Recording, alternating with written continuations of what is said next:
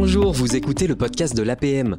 Aujourd'hui, nous accueillons Laurence de la Ferrière avec qui nous allons parler de curiosité, d'aventure et de l'avenir de notre planète. Laurence a découvert la haute montagne à 20 ans et part alors à la conquête des plus grands sommets du monde, puis s'engage vers l'exploration arctique et antarctique. Après avoir enchaîné les performances et les exploits individuels, Laurence a décidé de s'engager dans un nouveau combat, l'avenir de notre planète. Bonjour Laurence. Bonjour Rémi. Merci pour cette introduction.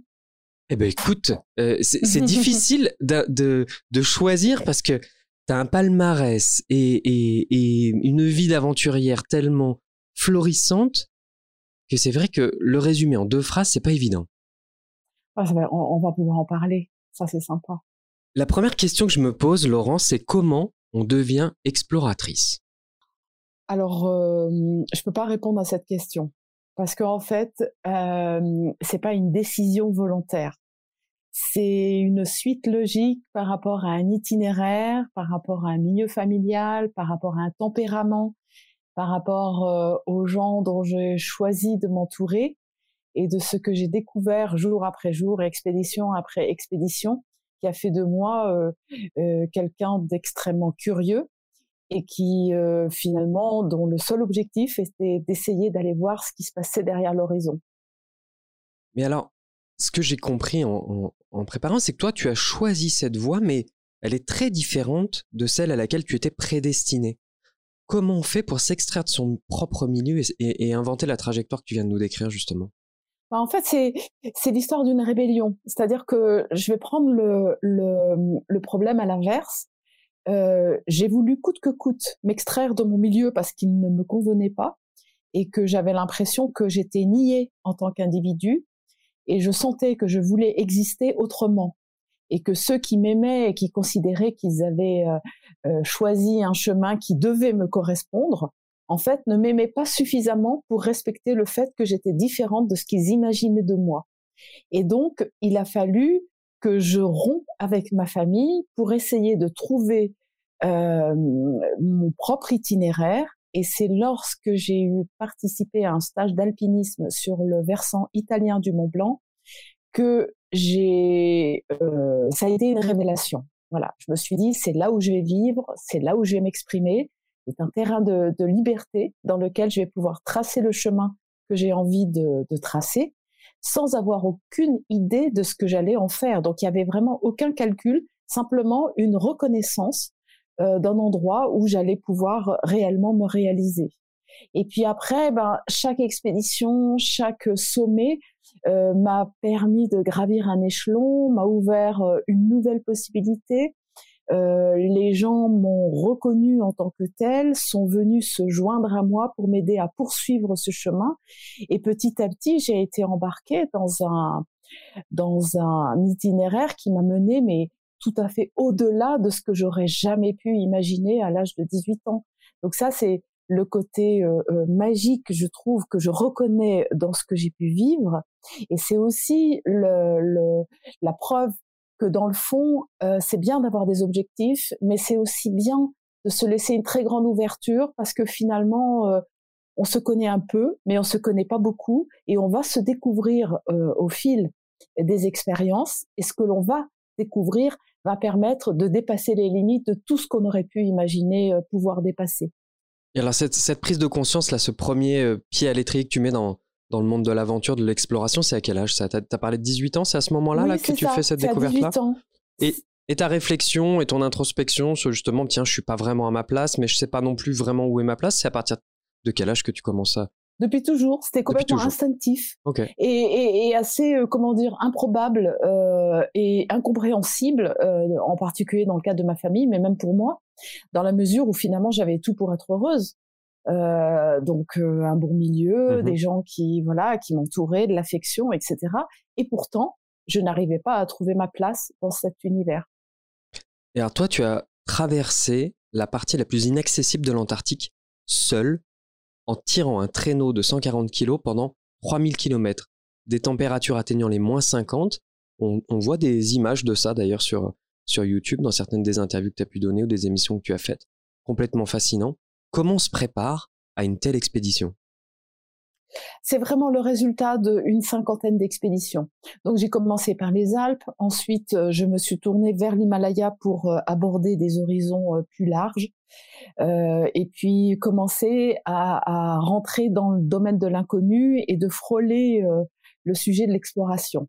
Et puis c'est suite à un échec que j'ai décidé de me remettre en question dans un endroit que personne ne connaissait, qui était donc l'Antarctique, et d'y aller seule pour essayer de mettre en lumière euh, des capacités dont je me sentais euh, l'existence, mais que je n'arrivais pas à mettre en œuvre dans le cadre d'une équipe. Et je me suis dit, si je pars seule dans le plus grand désert du monde, je vais savoir réellement ce dont je suis capable et je vais pouvoir repousser les limites du possible. Et euh, c'est comme ça que euh, j'ai démarré euh, ce, ce, projet de partir en Antarctique. Mais avant, je me suis entraînée donc en Arctique. J'ai traversé le Groenland, le Spitzberg, la Sibérie.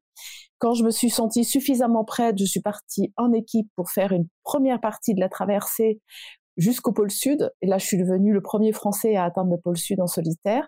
Ça a été une expédition extrêmement violente. Je pense que j'étais pas encore suffisamment préparée. Par contre, elle m'a mis le doigt sur le fait que c'était vraiment quelque chose pour moi, euh, une source de, de, de connaissances, un, un, vrai voyage intérieur qu'il fallait que j'approfondisse. Et c'est la raison pour laquelle j'ai décidé de partir dans la deuxième partie de l'Antarctique, qui est donc du pôle sud jusque tout à fait en face euh, de la Tasmanie, pour ces fameux 3000 euh, kilomètres. Et là, une zone que personne ne connaissait, donc là, on rentre vraiment dans le domaine de l'exploration. Et, euh, et, et, en fin de compte, euh, j'ai découvert, quelle que soit la violence et quelle que soit la difficulté de ce que j'affrontais, euh, les températures très basses, le poids de mon traîneau, les crevasses, la glace, le vent, que j'étais à ma place. Et si j'étais à ma place, c'est simplement que, en fait, les, les 50 expéditions, les 30 ans d'expéditions que j'avais euh, euh, vécues auparavant, ont, alimenté, on va dire, une sorte de disque dur et que euh, une fois sur place, instinctivement, j'ai trouvé les bons gestes, j'ai compris comment il fallait que je fasse pour faire mon chemin. J'ai compris surtout que j'étais pas grand chose et que euh, il fallait que j'apprivoise l'environnement qui m'entourait plutôt que de m'imposer. Et donc à partir de ce moment-là, ce qui a été très important pour moi, c'est que je me suis libérée de ce que j'avais appris pour euh, mieux comprendre, pour recevoir euh, les informations euh, que je percevais bah, du milieu qui m'entourait. Et à partir d'un moment donné, j'ai eu le sentiment que ces éléments qui sont d'une violence extrême avaient décidé que finalement j'avais le droit de poursuivre mon chemin et devenaient mes meilleurs alliés. Et euh, l'exemple pour moi le plus flagrant, c'est que lorsque le vent s'est mis dans le bon sens et a pu gonfler ma voile, et qu'à ce moment-là, je n'ai plus ressenti la violence du vent, je suis allée avec le vent et j'avais l'impression que c'était euh, mon meilleur ami qui m'a permis de parcourir euh, ces fameux 3000 kilomètres.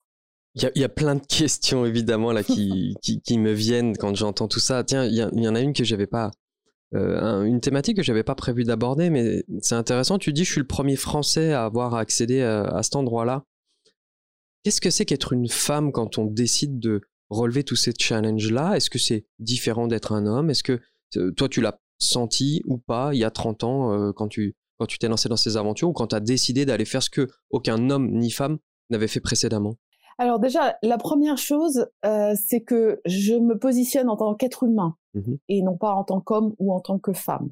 Je suis une femme, je fais avec euh, euh, les qualités et les défauts d'une femme qui sont différents de celles des hommes.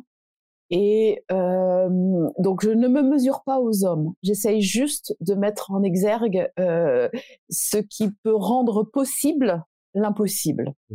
Donc il y a une forme d'adaptation qui est liée à une connaissance de soi et puis euh, et une, une, une, vraie sensibilité par rapport au milieu extérieur.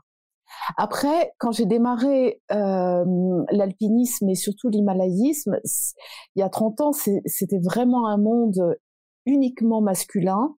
Donc, euh, c'était très difficile pour moi de comprendre que dans le fond, on ne voulait pas de moi parce que j'étais une femme. Pour moi, c'était incompréhensible, c'était injuste, et euh, je ne voyais pas de raison à ça.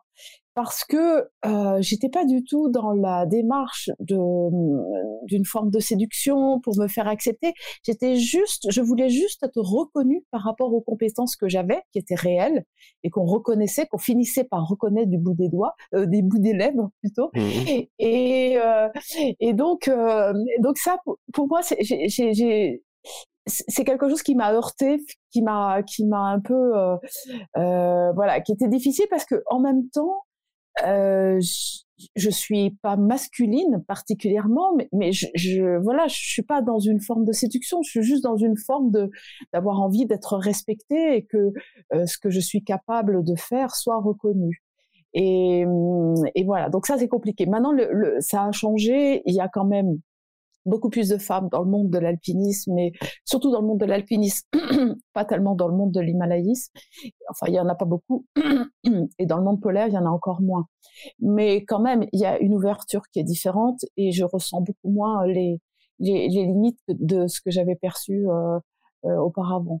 Oui, puis là, en plus, tu tu tu t'es attaqué à un challenge. Euh physique où tu, tu as montré par l'exemple que c'est pas une histoire d'homme ou de femme pour être capable de, de, de traverser ces, ces difficultés-là physiquement, parce, qu'on s'imagine que c'est un monde qui est quand même très, très exigeant et que c'est la première, le premier regard machiste qu'on pourrait avoir sur la situation, c'est de se dire, ouais, c'est pas un truc de femme, quoi.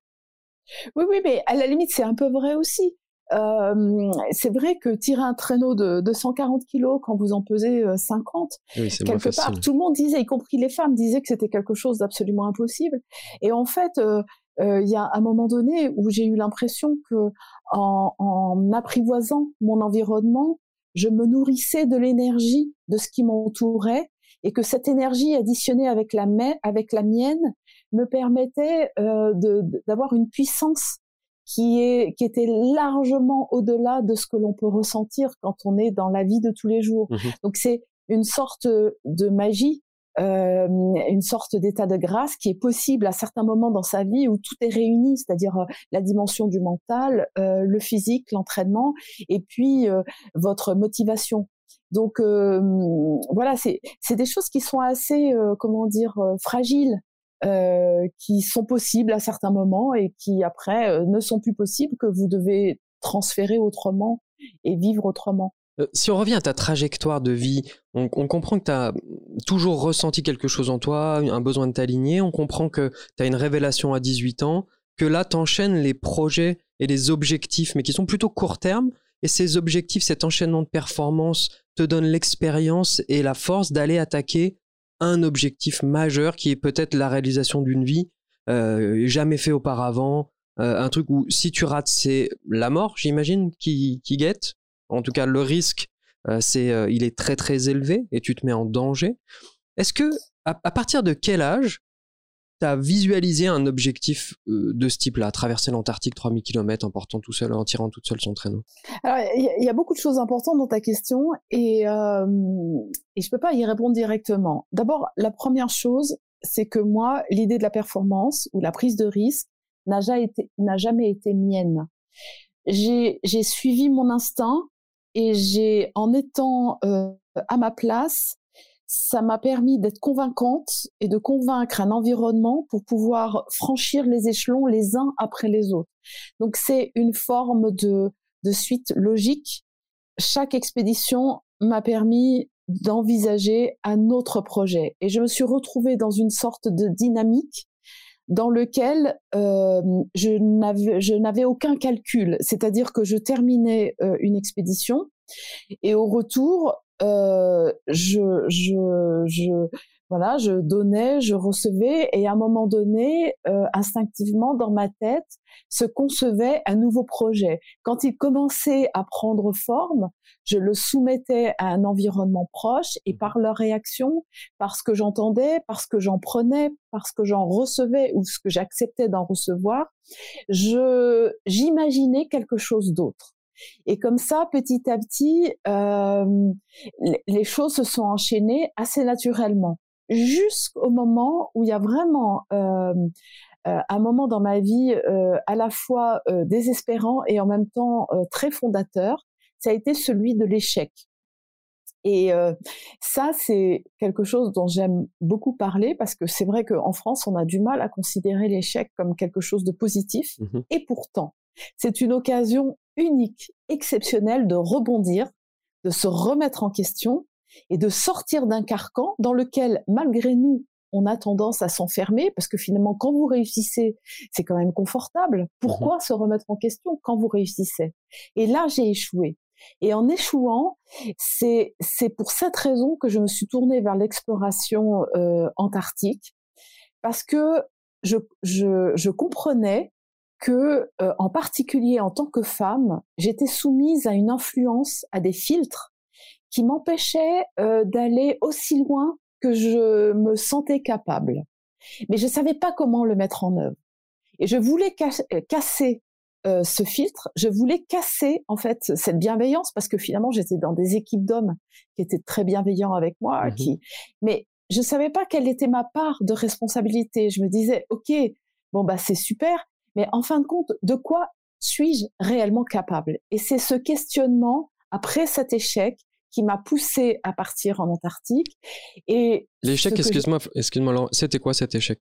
C'est une bah, L'échec, en fait, c'est que euh, après avoir réussi un certain nombre de grands 8000 comme le Kanchenjunga, comme le Nanga Parbat, qui étaient considérés comme des, des sommets extrêmement difficiles où euh, il y, a eu très très peu de femmes, enfin pour dire, je sais pas, euh, une ou deux, enfin vraiment excessivement peu. donc j'ai décidé de tenter d'être la première femme au monde à atteindre le sommet de l'Everest sans oxygène. Mmh et puis euh, j'ai tenté cinq fois et euh, la cinquième fois j'ai atteint le sommet sud, donc 8700 euh, mètres à peu près, sans oxygène. Hein, ça veut dire sans dormir avec de l'oxygène et sans progresser avec de l'oxygène. Ce qui est ce qui est un monde totalement différent de quand on utilise de l'oxygène. Mmh à l'époque, il y avait quelques hommes qui l'avaient réussi, aucune femme. Et donc là, je m'attaquais à, quelque chose qui, euh, sur le plan de la symbolique, était euh, extrêmement important. Et puis, ben voilà, j'ai échoué. Je me suis retrouvée à un moment donné. Parce que le euh, sommet sud, c'était pas ce qu'il fallait? Pardon? Le sommet que tu as atteint le la cinquième fois, c'était pas suffisant? Non, parce que le, sommet principal culmine à 8848 mmh et que moi je voulais aller au sommet principal et en fait euh, on s'est retrouvé alors c'était en 92, on était très peu sur la montagne parce qu'il avait fait mauvais auparavant donc personne n'avait osé s'engager.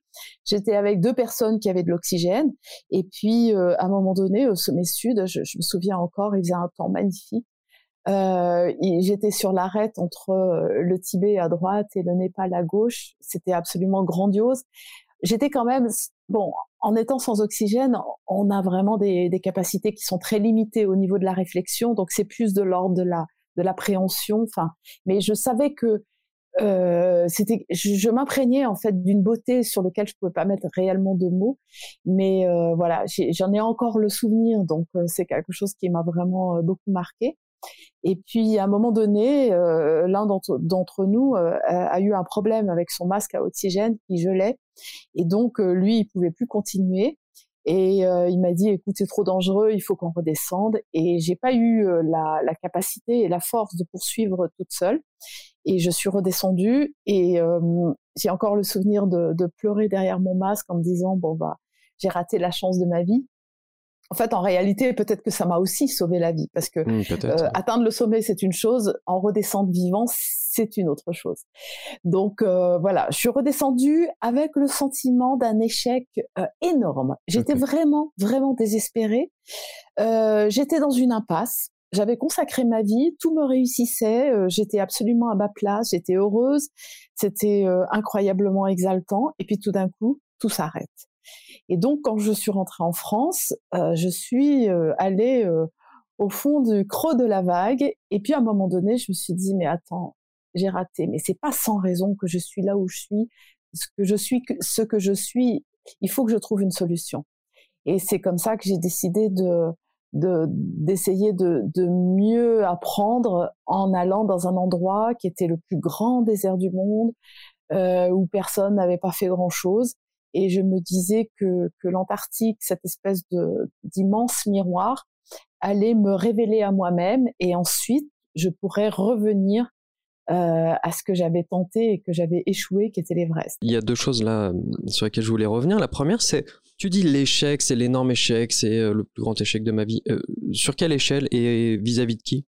Ah, vis-à-vis de moi-même. C'était. On est d'accord. Moi, euh, moi, je voulais atteindre. Je m'étais donné comme objectif d'atteindre le sommet de l'Everest dans sans oxygène. Mhm. J'avais échoué. Et, et, le, et quelque chose d'extrêmement important, c'est que je ne voulais pas utiliser de moyens artificiels parce que pour moi utiliser utiliser de l'oxygène c'est un moyen artificiel.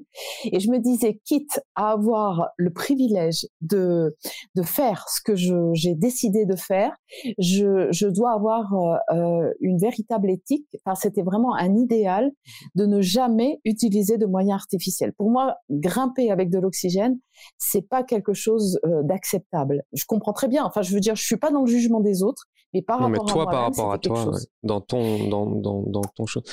Parce que c'est tricher, en fait. Bon, je, je, comprends. Je comprends ce que tu veux nous dire. Euh, par rapport à ça, donc l'échec, c'est par rapport à toi-même. Tu, tu, parles d'un face-à-face exigeant avec soi-même. Euh, j'ai l'impression que finalement, toi, la vie et l'aventure que tu as traversée et que tu es encore en train de traverser, c'est une rencontre avec toi-même. C'est une histoire de toi avec toi. Face-à-face exigeant, j'aime bien parce que c'est c'est quand on, quand on, t'imagine, là tu viens de nous traduire euh, ce que c'est que d'être à 8000 et quelques mètres sans oxygène, euh, complètement soufflé, euh, tu n'as plus l'oxygène qui te permet de réfléchir, et toi tu dis c'est un face-à-face exigeant. On s'imagine dans les 3000 km en tirant un, un traîneau de 140 kg, c'est un face-à-face exigeant. Ouais, ouais, on va très loin dans le, en fait, il y a un moment donné, c'est un face-à-face exigeant avec soi-même, mais aussi avec l'environnement. Et, ce contact et cette euh, proximité avec le vent et la glace, en fait, vous renvoie euh, des capacités et met en lumière des facettes euh, de l'être humain qu'on n'a pas l'occasion de mettre en lumière. Et ça, c'est quelque chose d'extrêmement enrichissant.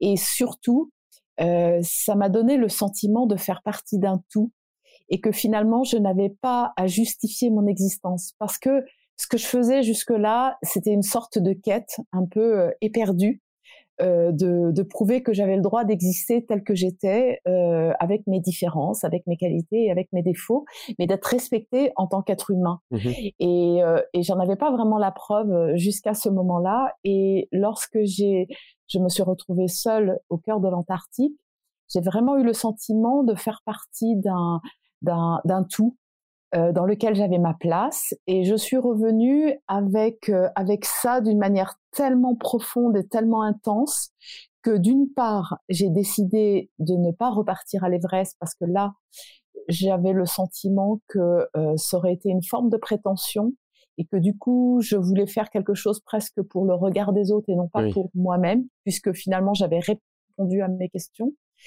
et d'autre part, euh, j'ai compris qu'il était temps qu'après cet égocentrisme quand même euh, euh, très important, que je devais me retourner vers les autres. Et, réellement, après avoir vraiment goûté aux délices de l'égocentrisme, j'ai découvert euh, les vertus de l'altruisme. Et à partir de ce moment-là, euh, j'ai décidé de me tourner euh, et de me mettre à disposition euh, des équipes des collectivités et de partager ce que j'avais appris à travers cette expérience pour que d'autres puissent aller plus loin. Alors, euh, j'ai une dernière question sur la partie égocentrique. Tu as parlé de la beauté et j'ai l'impression que c'est très récurrent euh, dans, dans, ton discours. Alors, c'est peut-être même le trait d'union entre euh, l'égocentrisme et ce que tu as décidé aujourd'hui de partager et ce sur quoi tu essayes d'embarquer, notamment les jeunes générations. Quelle est la place de la beauté? Ouais. C'est la, la, beauté, c'est une source infinie. Et la beauté de la nature, quand on est capable de la regarder, ça donne la grandeur à l'homme. Je veux dire, c'est absolument indispensable. Et donc, alors donc, euh, si on fait un, un raccourci, euh, c'est de d'attirer l'attention sur l'importance de protéger euh, notre environnement. Et donc, c'est vrai qu'aujourd'hui, c'est devenu le point d'orgue de, de, de, tout ce vers quoi je vais m'engager. C'est que si nous, en tant qu'être humain, on veut continuer à exister, il faut impérativement qu'on puisse euh, faire preuve de respect par rapport à notre environnement. Et lorsqu'on part en Antarctique, et au cours de ma dernière expédition, dont je suis revenue en, 2020, en janvier 2020, donc il n'y a pas très longtemps, euh, l'objectif était de, de communiquer euh, un certain nombre d'informations à des élèves et surtout de leur faire toucher du doigt à distance de la beauté de cet environnement, qui est quand même le seul continent qui existe qui est le continent qui est dédié à la science et à la paix. Donc ce symbole, il faut le protéger coûte que coûte. Ce n'est pas uniquement le seul continent qu'il faut protéger, bien, évidemment, mais il faut s'en servir comme symbole pour que au jour le jour, quel que soit l'endroit où on vit, on soit attentif à tout ce qui concerne euh, la pollution, euh, l'environnement, les problèmes de réchauffement, euh, l'eau, la terre, l'air, etc. Tout ce qui fait dont on peut s'inspirer et continuer à vivre dans des bonnes conditions. Tu as sorti un livre hein, pour parler de, oui, le, dernier livre s'appelle. alors je sais, je sais jamais si c'est l'Antarctique au cœur du continent blanc qui a été publié chez Gallimard et où euh, effectivement j'essaye de faire euh, un état des lieux. Enfin, nous essayons de faire puisqu'on était en équipe un état des lieux sur euh, d'une part le continent antarctique. Alors c'est vrai que la pollution, hein, malheureusement, enfin malheureusement non, naturellement, elle ne s'arrête pas aux frontières de l'océan austral. Donc mmh. on retrouve, on a fait des mesures de de microplastique dans des échantillons d'eau de mer. On a retrouvé du microplastique, entre autres, dans euh, la neige. Et puis, on constate là aussi un recul des glaciers qui est extrêmement important. Et puis, euh, on a fait une enquête auprès des différentes bases des différents pays pour essayer de comprendre euh, quelles étaient leurs missions, à la fois sur le plan scientifique, mais aussi sur le plan géopolitique. Euh, voilà, donc c'est une. Euh, on a envoyé régulièrement tous les jours à à peu près 40 euh, 000 élèves des informations, des images pour que l'Antarctique ne soit pas seulement un fantasme mmh. de continent inaccessible, mais qu'il fait partie de notre vie et qu'il faut apprendre à le connaître. Et, tu, consacres beaucoup d'énergie à ça, hein, à, la, sensibilisation, à la formation des jeunes. Là, à travers l'APM, c'est une autre population à laquelle on s'adresse, c'est les chefs d'entreprise. Pour quelle raison cette population-là t'intéresse? Alors écoute, euh, euh, au départ, c'est complètement par hasard. Ça fait pas très longtemps finalement que je suis rentrée à l'APM, ça fait à peu près un an. C'est complètement par hasard, grâce à un ami qui s'appelle Michel Tonini, que vous devez connaître, cosmonaute, astronaute. et au début, franchement, je me disais, mais comment je vais faire pour euh, euh, intervenir pendant une journée? J'avais plus l'habitude de projeter un film et ensuite d'instaurer un débat de questions-réponses. Et j'ai découvert une population de gens extrêmement curieux, avec des réflexions qui me poussaient dans mes retranchements. Et en fin de compte, je t'avoue que je me nourris probablement autant que je l'espère, je peux apporter euh, quelque chose à cette population. C'est une population extrêmement variée, avec des exigences aussi euh, très importantes. Et euh, c'est vrai que bon, j'ai encore à améliorer mes interventions parce que c'est quelque chose de relativement nouveau pour moi, mais j'éprouve un immense, mais vraiment un immense plaisir à le faire. En tout cas, on imagine que tout le sujet de la quête que tu développes va résonner, on espère en tout cas, chez bon nombre de, des adhérents de l'APM qui sont dans cette démarche en général d'introspection et de, et de quête. Parmi les qualités d'un aventurier, d'une aventurière, lesquelles, selon toi, seraient indispensables à un bon chef d'entreprise? La curiosité et la capacité à, à casser, euh, les, à casser les, les, les barrières à casser les carcans, à sortir de, de ce qui semble euh, relativement confortable et connu. Donc avant tout, la curiosité de toute façon.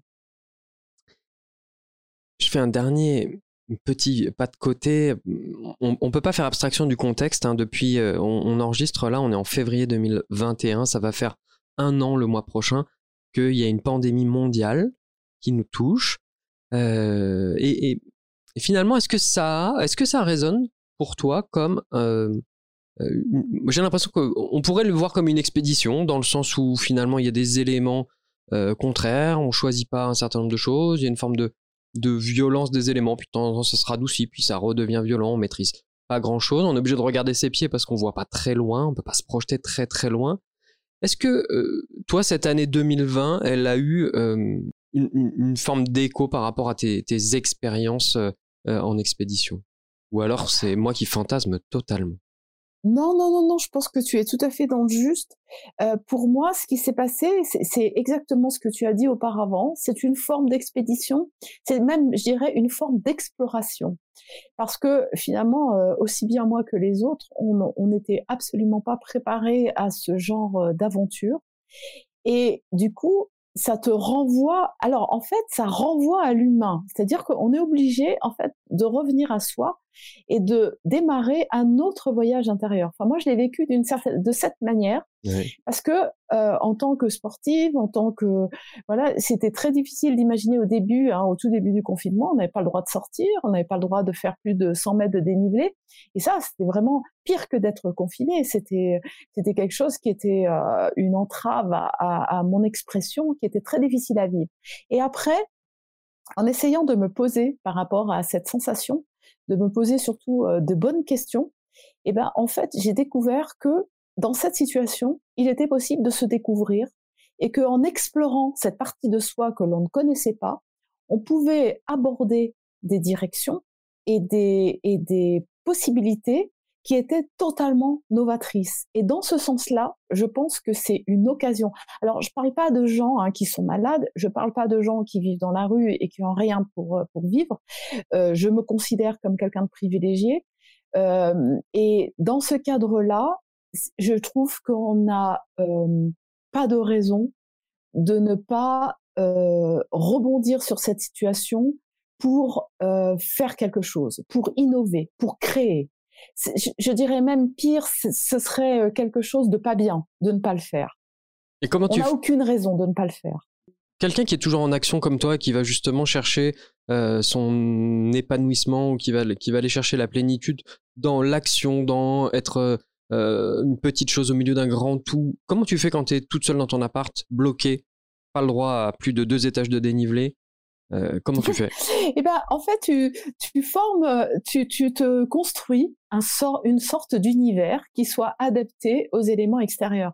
Je l'ai vécu moi au cours de mes expéditions et c'était du coup c'est devenu un mécanisme que j'arrive à mettre en œuvre assez facilement.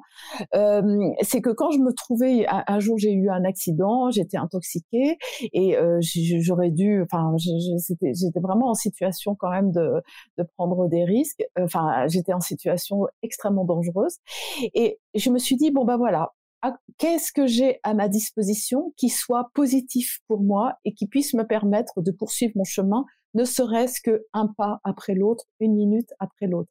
Et donc j'ai réuni, euh, j'ai euh, réuni une sorte de, de, de, cocon dans lequel je me suis sentie bien et qui m'a permis euh, d'avancer. Et dans cette dynamique, j'ai mis tous les éléments à ma disposition pour pouvoir franchir en fait la zone, euh, bah, la zone, la limite entre la mort et la vie. Et dans n'importe quelle situation, c'est quelque chose qu'on peut se reconstruire. Euh, dans le cadre d'un confinement, eh ben vous créez autour de vous, vous essayez de comprendre ce qui vous fait plaisir, ce que vous ressentez, comment vous regardez le monde extérieur, comment vous communiquez avec les autres.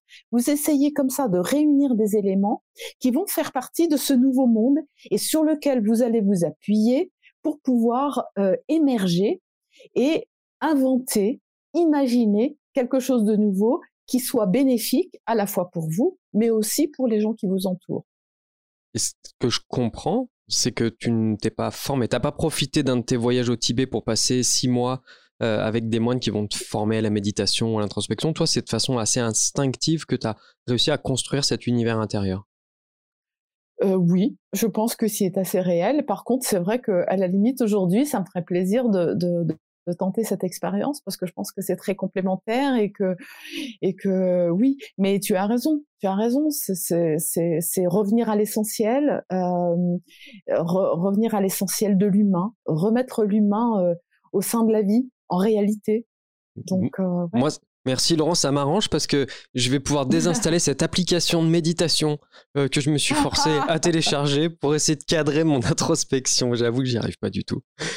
Ah, Une dernière question avant qu'on se quitte. Comment on reste motivé quand on a le sentiment d'avoir tout accompli? Eh bien, déjà, il faudrait que j'ai le sentiment d'avoir tout accompli. Et je pense que le jour où j'ai ce sentiment, euh, je serai à moitié morte. il y a, eh ben, je vais dire, c'est incroyable. Non, mais en plus, quelque part, euh, donc il y a, y a, cette curiosité qui est importante et cette réceptivité parce que finalement, les gens vous renvoient une part de vous-même. Et dans ce, cet échange, cette interaction avec les autres, vous finissez par, euh, euh, euh là encore, inventer, vous inventer à nouveau. Et c'est jamais fini. Je veux dire, l'exploration, euh, elle se situe dans tous les domaines possibles et euh, c'est jamais fini. Donc euh, aujourd'hui, je ne vais plus partir traverser l'Antarctique en solitaire ni même en équipe, mais par contre, dans ce que je fais, dans ce que je continue à concevoir dans le cadre d'équipe, alors ça peut être avec des cinéastes, ça peut être avec des scientifiques, ça peut être avec des collégiens, ça peut être avec des politiques. Il y a des milliards de choses et dans mon vécu, il y a quelque chose de différent des autres qui apporte euh, une petite pierre à un édifice dont on ne n'imagine même pas encore le sommet. Et tu arrives à retrouver l'adrénaline oui, ouais, oui encore? Ouais, Parce qu'on imagine que c'est pas la même là, l'adrénaline entre. Mais c'est pas la même. Je sais même pas si c'est de l'adrénaline, mais c'est une une exaltation. C'est une envie de vivre, c'est une envie de partager. Mais oui, oui, avec des sentiments qui sont très forts. Mais je pose cette question parce que c'est vrai qu'en tant que chef d'entreprise, il y a des moments où on atteint des paliers ou des sommets, on a l'impression que finalement on a atteint nos objectifs, que aussi on est parfois en limite de compétences, qu'on pourra pas passer le step d'après, ou peut-être même qu'on n'a plus le jus, euh, quand ça fait 25 ans qu'on porte son bébé à bout de bras. Et, euh, c'est une question, j'imagine, que, euh, bah, que nombre d'entre nous se posent, de comment on se remobilise, comment on retrouve un autre objectif. Donc merci pour ta réponse. Mais alors, juste une chose très importante que tu viens de dire par rapport à le parallèle avec les entreprises, il y a quelque chose d'indispensable, c'est de savoir se poser à un moment donné, s'arrêter. Voilà. Si on est dans une course-poursuite, il y a un moment donné où effectivement euh, l'imagination euh, se tarit d'elle-même. Alors le Covid a eu ça de bon, hein, qu'à un moment tout le monde a eu euh, la nécessité de se poser. Moi j'aurais cru, naïvement, que ça allait avoir un impact plus fort sur ce point particulier.